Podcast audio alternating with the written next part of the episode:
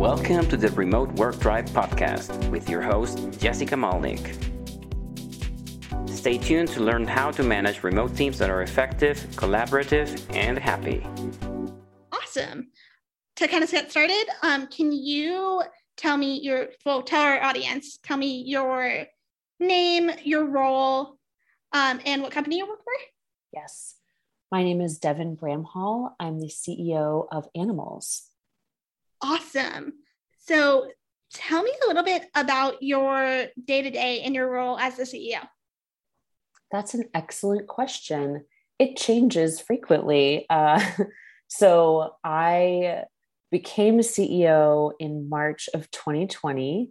And so I would say my experience leading a company is one, just new to me. This is my first time running a company.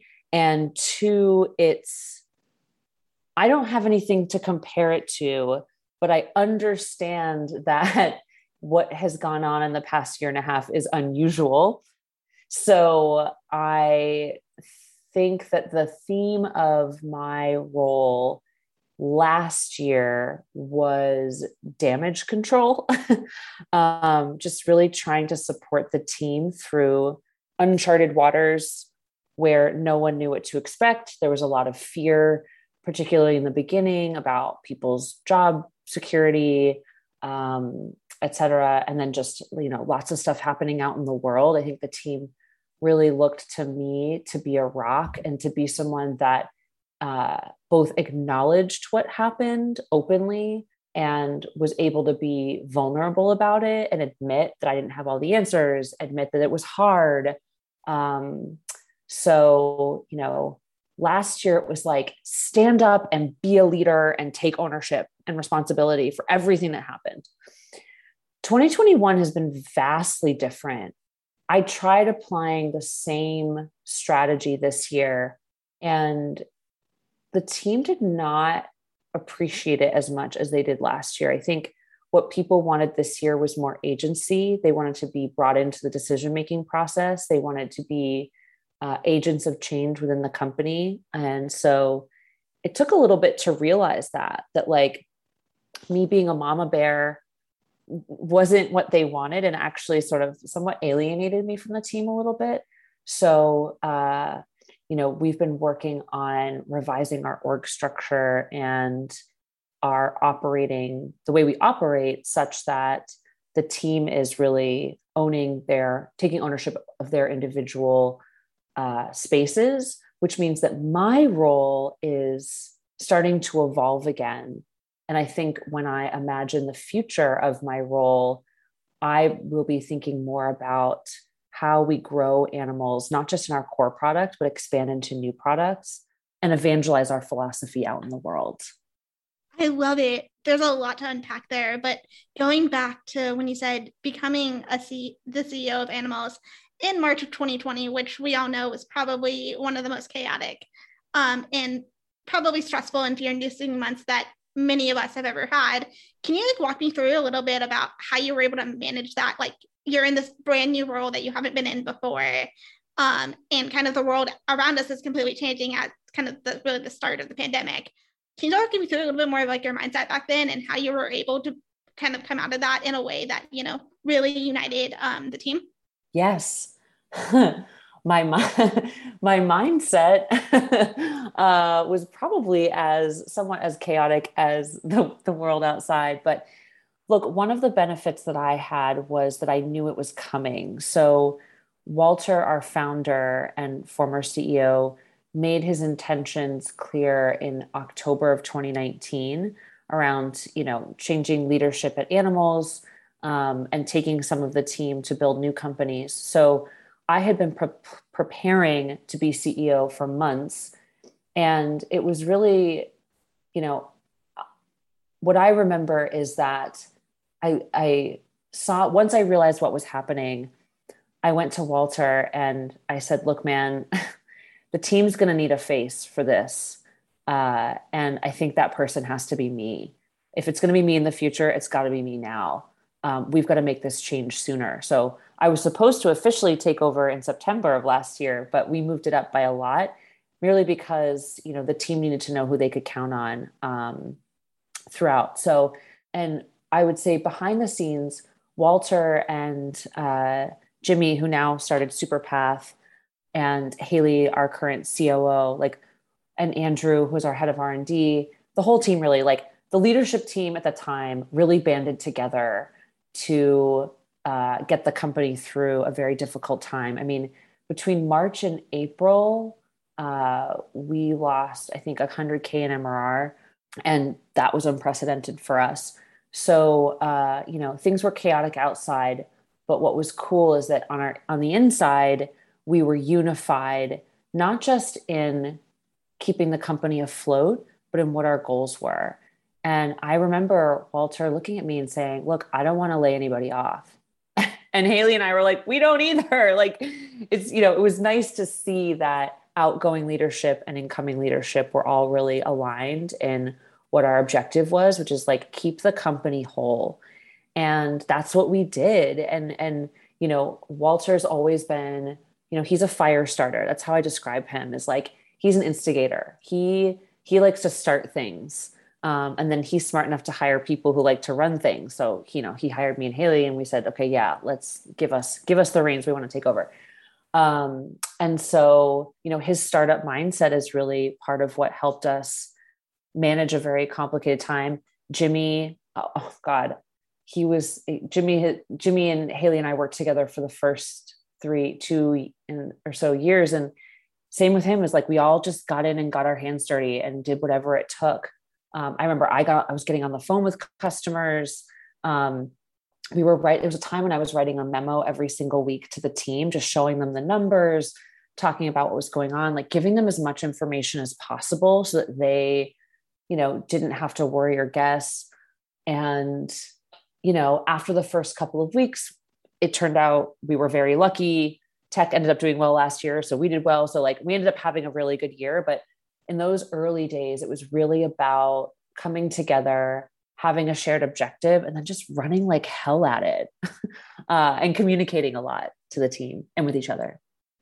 Absolutely. And you mentioned communication, and I think you mentioned writing a, a weekly um, memo to the team at the beginning, kind of at the start of the pandemic. And when you kind of first lit, and which corresponded to when you first um, kind of stepped into the CEO role. Can you tell me a little bit more about your approach to communication? Like, are do you lean more towards async versus synchronous communication? And or like how do you decide when to do one or the other? Wow that's a great the, the when question is a great question. Um, i would say the in, my answer to that is be consistently like be present in how the team is reacting to whatever communication you're currently deploying because my observation is that what the team wanted changed dramatically. Um, and so I, you know, I don't ever call an approach done or forever. I mean, we've even changed the format of our all hands as the team has grown in the past year because the size of the team is different and what the team wants is different. So I think it's more about asking for feedback a lot and understanding what the team wants uh, so that that will help you decide your approach, both in how often to communicate, what specifically you are communicating, um, what format you're communicating in. One example I can offer is, you know, we do an, a monthly all hands to whole company meeting, and then we do an accompanying written update that goes deep into each department. And you know, we got feedback as simple as, hey, I really wish there was like a TLDR at the beginning of every section. I prefer to scan and then decide what I want to go deep on. Another piece of feedback that we have uh, executed was, you know, we'd love a linkable table of contents at the beginning of the written update. Um, you know, some, you know, uh, teammates really loved the um, the getting to know you portion of the all hands meet- meeting um, but not everyone loved the promotion. So like we, you know, so like just asking people what they want is like a brilliant strategy to giving people what they want. And so uh, last year I sort of spent more time predicting. This year I spent more time asking and then experimenting and then asking again to see what works. And then just knowing that it's probably going to change as the company um, grows. With regards to what we shared during crisis, um, I would say like we focused really my and this is sort of my general philosophy is like be as transparent as possible.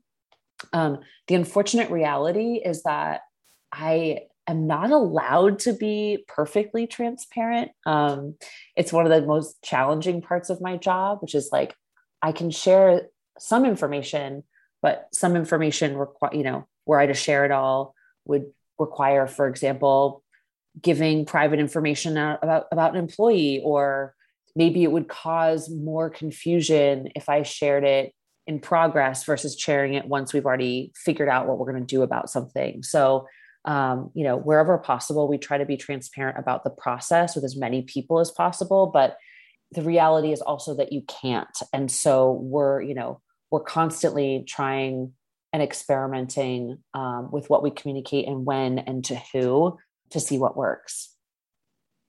Yeah, I love that. Um, and it sounds like you've been able to get some like really, really great and also constructive feedback from the team. And I know a lot of remote managers really struggle with being able to like figure out how to like have their team feel comfortable to give not only positive feedback but also constructive and candid thing and things. And it sounds like that might not be as much of an issue at Animalz. So like I'd love to hear a little bit more about how do you like facilitate and make it okay for your for team members to feel like they can bring their bring their whole selves and actually be offering feedback that might be a little more critical. Yep. The the most important thing I believe is how you respond to the feedback that's given. So it's really easy to discourage someone from sharing their ideas if for example you judge the idea shared or you make them feel a bad feeling about sharing it whether you make them feel stupid or you make them feel you know whatever like uh so your reaction is really important. And i think sort of a yes and response is is really helpful in that case. Like you know it, say you don't agree with a piece of feedback someone gave that's a really good opportunity to ask them probing questions, um, to dig deeper into their suggestion, to understand why they suggested it. You might disagree with it merely because you don't fully understand it. Um, and so I think, you know, us as leaders, like we have to understand that we're not put here because we know everything. That's that's not it. I didn't become CEO of a company because I like was more brilliant than everyone else in the world. Um, and so if you can kind of embrace that and use your lack of understanding as an opportunity to ask questions and get curious. I think what that does is encourage people, make them feel like their time investing in you was worth it, right? When you ask your team to spend time to help you with something, and your first reaction, say, is to like shut it down or, um, you know, just say, you know, okay, thanks, and don't follow up, like that doesn't feel good. So, um, I don't think we're perfect at it, but our intent is to try to circle back as much as possible. So, like, we do um, quarterly, well, sorry, we were doing uh, engagement surveys every two months. And like, we always would follow up with a video and summarize the, the, the feedback and then talk about exactly what we are going to take action on and then follow up in the next one. We moved them to quarterly because we realized at the size it was we couldn't take action that quickly, um, but we communicated that with the team. Um, you know, I do um, I do a weekly office hours where the team has this place where they can submit anonymous questions, and then I have to answer them in front of the team. Um, so that it's just an opportunity. So people can put their name to a question, but like if they want to ask something really hard, they have an opportunity to do that.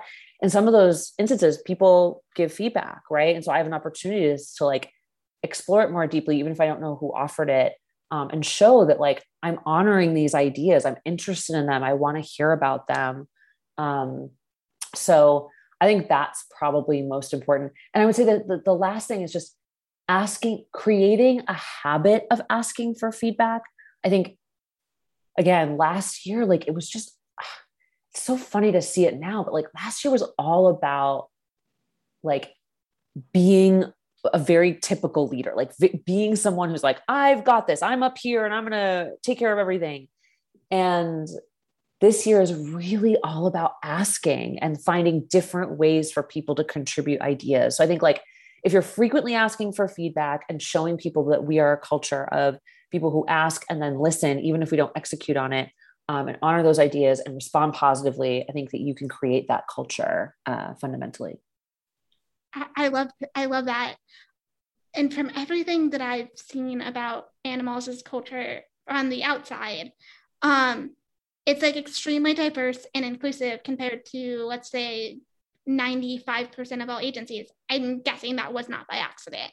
Um, can you kind of walk me through a little bit more about what has been your process like for like kind of building the of like you know when it comes to hiring and onboarding new people and ensuring that you really do create that inclusive environment yeah i mean look i don't i appreciate you saying that. I would say i would like to acknowledge a few things. One we made diversity uh, and inclusion a company goal this year. So like you know if you don't focus on it nothing's ever going to happen. And so like we made um, because we made a top level company goal our people ops team made some big changes into the way we hire to um, increase the brilliance of our uh, hiring pipeline. Um, brilliance is one of our values um, and it's just sort of our belief that content marketing if it's run by a bunch of white people is never going to be its best and we need lots of different perspectives in order to make content marketing um, as brilliant as it's as it can be. So you know, I would say we made some fundamental changes to our hiring process, um, to our interviewing process that has helped us become better. I don't I don't know honestly how we stack stack up next to other agencies. I would say we're at the beginning of our journey, not at a place where I'm like really ready to take a whole lot of credit aside from acknowledging the efforts that we're making this year. We also launched something um, we launched a new thing here this year called committees and it's sort of like a space designed for the team to contribute into particular like specific areas of the business. And the first committee we launched um, was a dei committee. But it's i mean honestly it's been going slowly like you know trying to do it quote unquote right. You know we spend a lot of time talking about how we're going to execute each meeting and like how the best way to go about things. And so like you know, if I'm being honest, I'm proud of our efforts, but I still feel like it's going, it's like we're moving slow, which is also fine because I'd rather go slow than do it wrong because if we do it wrong, then folks might be discouraged from, you know, participating, period. So um, I think the most impactful thing that we did was commit to DEI as like put specific DEI goals on our at the company level because nothing's going to happen if leadership doesn't embrace it. Like I have been leading all of our DEI meetings. Um, the team needs to see that I'm behind this and that I'm willing to put in the work and make time for it. Otherwise, it's dead in the water. So, like, I think to be honest, like a lot of the fundamental stuff around DEI is actually quite simple. It's like leadership, participate, put your weight behind it, put money behind it. You know, one thing that we were, another thing we were going to do in heaven is like we were going to do a internship um, a DI internship, and we weren't able to do it. Like this year ended up like things with the team. We needed to fix some stuff on the team, and we just kind of looked at each other and said, "I don't think we really want to. I don't. We don't think this is a good environment yet to bring an intern into." We pushed it off to next year, um, which is like kind of a bummer. So it's like I, I appreciate what it looks like on the outside. I would say, you know, we're we're just at the beginning of our journey, and like I I don't think we're ready for credit. I think it's just like, let's talk about the specific stuff that we're doing. And hopefully that's helpful for other people. Um, but I'm certainly not standing in line for any awards. Um, aside from, I'm proud of what the team has contributed so far. Um, that's like such a humble answer. and kind of diving a little bit deeper into that, like you mentioned making some changes to the hiring and hiring process. Can you maybe elaborate or share an example of one or two of the changes that you've made that kind of really helped kind of set that found starting to kind of set that foundation yeah. in place? Yeah. So um we made changes to the job descriptions. I think that was the biggest thing. Um, there were certain things, and I honestly can't remember what they are at this time. Um, Nicole Nesman, our VP of People Ops, really led the charge here um, and could probably tell you everything in great detail off the top of her head. Uh, she is off getting married right now, which I'm so happy about. But but I, I do recall the first thing was the um, the job description. Another is in, uh, I believe, in some of our interview questions or how the interview is structured. So, uh, but you know, the the first block. Oh, and it's also where we source. I apologize. So, you know, what where do we go to find candidates? And I think one of the nice, one of the benefits of the past of last year um, is that I think there's more resources available for finding candidates. There's a lot of white people in content marketing. I don't know if that's PC to say or not, but like it's if you go to the traditional channels, like you're gonna find the same. So it's like there's other places now where we can source candidates from other backgrounds um, that's helped us. It's like diversify the pipeline, make the JD um, inclusive of multiple people from multiple backgrounds so that they once they get here they actually feel welcome and like you know they could see themselves here. Uh, that helps a lot. And then i think there's some stuff on the interviewing side but i don't remember what that is. Absolutely. Um, shifting gears just a tiny bit going back to 2020 and it sounds like you went in kind of a short but very critical time of being a bit more in survival mo- mode to then suddenly thriving and scaling. How did you kind of manage the team dynamics of like shifting from that beginning to now in 2021 where it's definitely more about scale and how do you ensure that team members feel like included and part of that journey? Yeah. Well, I think I made a lot of mistakes. Uh, that's how I would characterize probably the end of 2020, the beginning of 2021. I mean, look,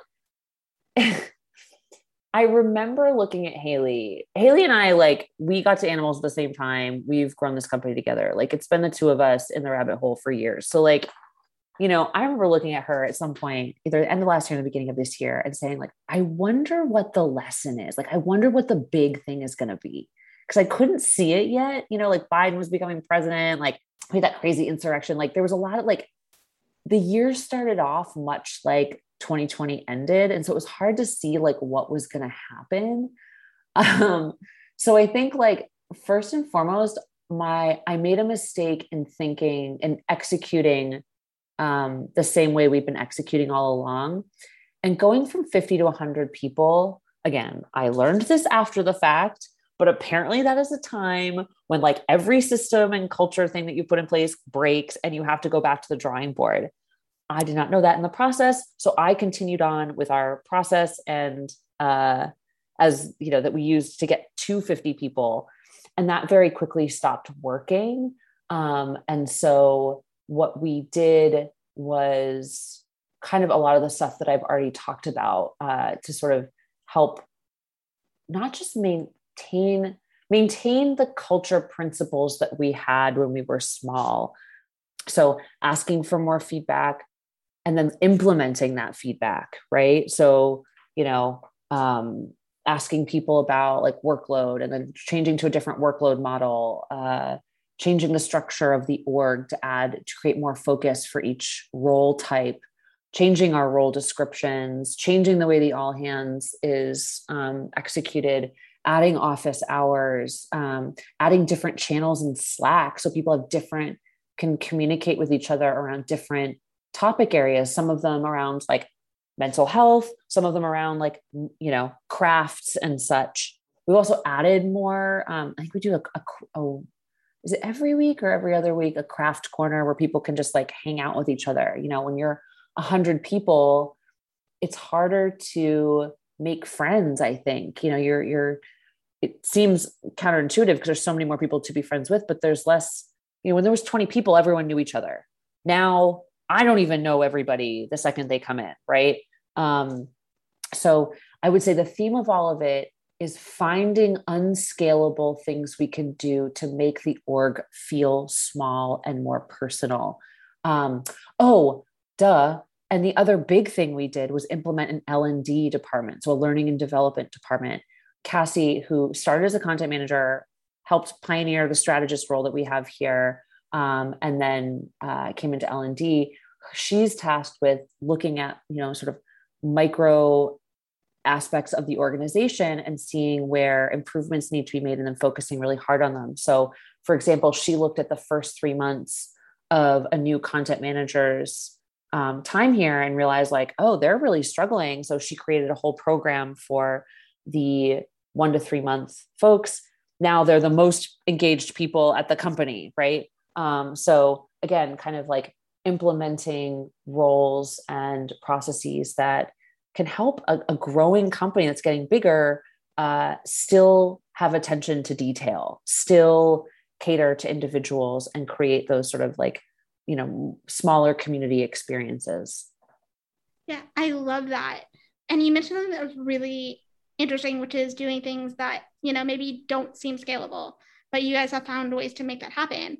Um, can you talk a little bit more about just in your specific instance given the fact of how the team has grown like what are some things that you do to make sure that you are are you doing to like make sure that you know the newest team members actually you know, you actually know them by name, for example.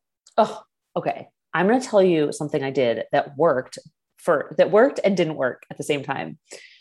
So earlier, I would say around March of this year, 2021, I real I looked around and realized I didn't know anyone. You know, I didn't know this whole cohort of people who had joined. And previously, my role in onboarding was to deliver the values presentation, which is logical. But again, I had this problem where I don't know anyone. so I had an idea, and it was that to meet once a month with every new hire for their first three months. And the thought behind that was like, you know, they meet the CEO in this values presentation, but they don't really get to know me. I don't get to know them. You know, what if I were, you know, let's deliver this personalized experience where they can get to know me and feel you know, not just like they've met me and seen my face and heard my voice, but like we develop a relationship through multiple conversations. So we started doing it and it was exhausting. Like, so there were weeks where I had so many calls on my calendar between just my regular calls and these new hire calls that I was, I practically, it was all I, it felt like that was all I did um, because again these are new hires like i'm not just getting on the phone like i go look at their onboarding survey i'm trying to come up with thoughtful questions to ask them like some people are shy so like i had to drive the entire conversation and i need to be prepared for that. So we did this and for all intents and purposes it went well uh, except it was completely unsustainable by me. I was positively exhausted. And so what we did was adapt it so that now I meet, I have one meeting a month with everyone who was hired in that month. And I have a set of questions I ask the group. It's a group meeting. And the way I've, we've only done two so far. My experience of both has been extremely positive uh, in that the team, the people who participated have been engaged, you know, answered questions, even had conversations with each other. And uh, so participation has been good we haven't measured it so we haven't asked for their feedback yet so i sort of hesitate to say it's a winning combination but for me personally it's been a dream because i have like i'm talking eight hours back uh, minimum in my month uh, which of course is sorely needed. So that was something that i tried to make sure that i could get to know everyone and kind of went too far and then dialed it back and uh, the first two have been wonderful for me. And I'm looking forward to getting feedback from the team on whether it works for them. Love that. Can you tell me a little bit about? I know you've only done two of these so far, but how do you ensure that everyone in that cohort actually, you know, feels comfortable, you know, speaking and, you know, replying to things as opposed because and not just having the most extrovert people in that group meeting yeah, do most yeah. of the talking. Yeah, I mean that's something we've talked about in our DEI um, committee is just like inclusivity of folks um, who have different comfort levels around communication. So you know, introverts, different levels of introvert, um, an extrovert, etc. So what I do is I have three questions that I ask folks. It's a uh, so start off with the type of question. So it's what is a piece of content that you've consumed recently really that surprised you I made the mistake of starting with that one. And I think it's actually too hard for people to think of it um, off the bat. So I actually moved that to second. One of them was, Why did you join Animalz, Which seems self serving, but actually just a, an opportunity for folks to tell their story. And there's a third one that I can't remember right now. so it's sort of like a mix of like related questions that are related to our industry, but don't really put you on the spot. Personal story. I have everyone, I start by having everyone introduce themselves and very casually, I'm like, I don't give them like, you know, I'm just like, hey, tell me a little bit about your background. Like, how'd you get here or whatever. So that tends to spark some conversations because maybe someone, one person on the team came from a company that the other person knows, et cetera. Um, but really, what I do to get people to engage after that with the questions is I do leave room for some uncomfortable silence because some people simply need more time to think. And, and if you try to fill every bit of space, um, that actually kind of excludes them. So I do try to leave some uncomfortable silence, but I also offer answers. And I'm very informal on that call, like self deprecating type, you know, stories. You know, I try to demonstrate my own humanity to let folks to show folks it's okay to be human it's okay to share so i try to lead the way by example as best i can with sharing my own stories if initially folks don't seem super comfortable um, jumping in. Uh, and it really depends on the call. Like the first one i think more people jumped in. The second one i second one i think i made more effort to share as a means of getting folks to participate which worked. I love to hear that. Shifting gears to a couple of what I'd consider lightning round questions. Sure. If you had to write a book tomorrow, what would you write about? Great question. I've wanted to write a book my entire life. And the only thing that has stopped me is that I have absolutely no idea what I would write about. I do not know what it would not be fiction, it would be nonfiction. Um, I used to tell stories live on stage, kind of moth style. So I'm a really big fan of that, like first person narrative. Um, but I have yet to discover what I could contribute that's new and different and useful. And so um, I think if I were able to answer that question, I would be writing more right now. So that's TBD. Got it. And what's one book you'd recommend that all leaders or kind of people who want to be in leadership roles should uh, read? the Tao of leadership. Awesome. Can you maybe elaborate a little bit more on what you got out of that book? Yes. I have read a great many books about running a business and leadership. Five dysfunctions of a team. The obstacle is the way, or the opportunity is the obstacle. Is it the obstacle is the way? I think it's another one.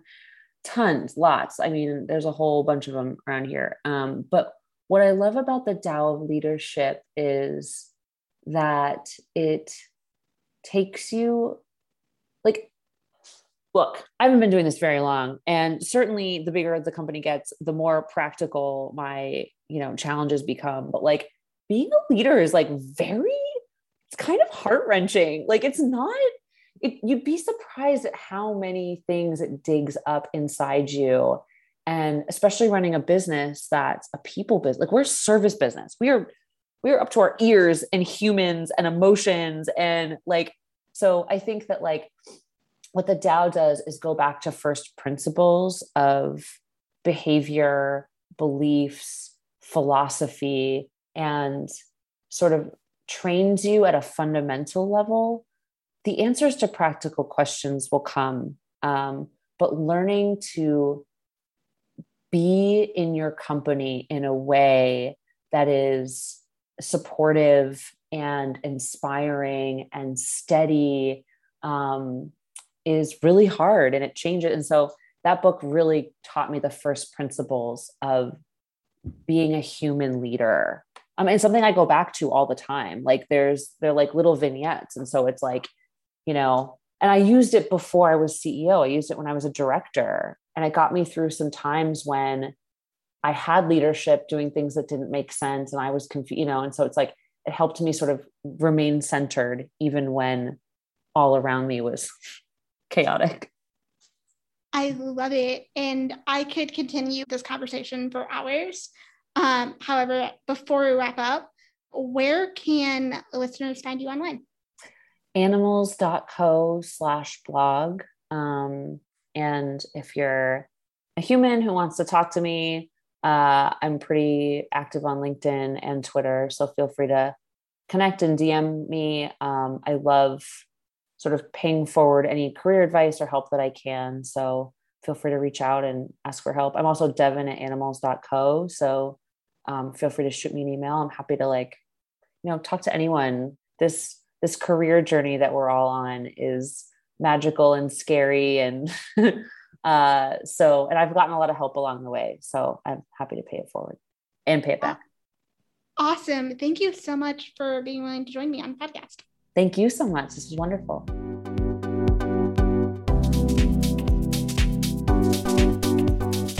Thank you for listening to the Remote Work Tribe podcast. Please visit our site, theremoteworktribe.com, to learn more about remote work trends and insights.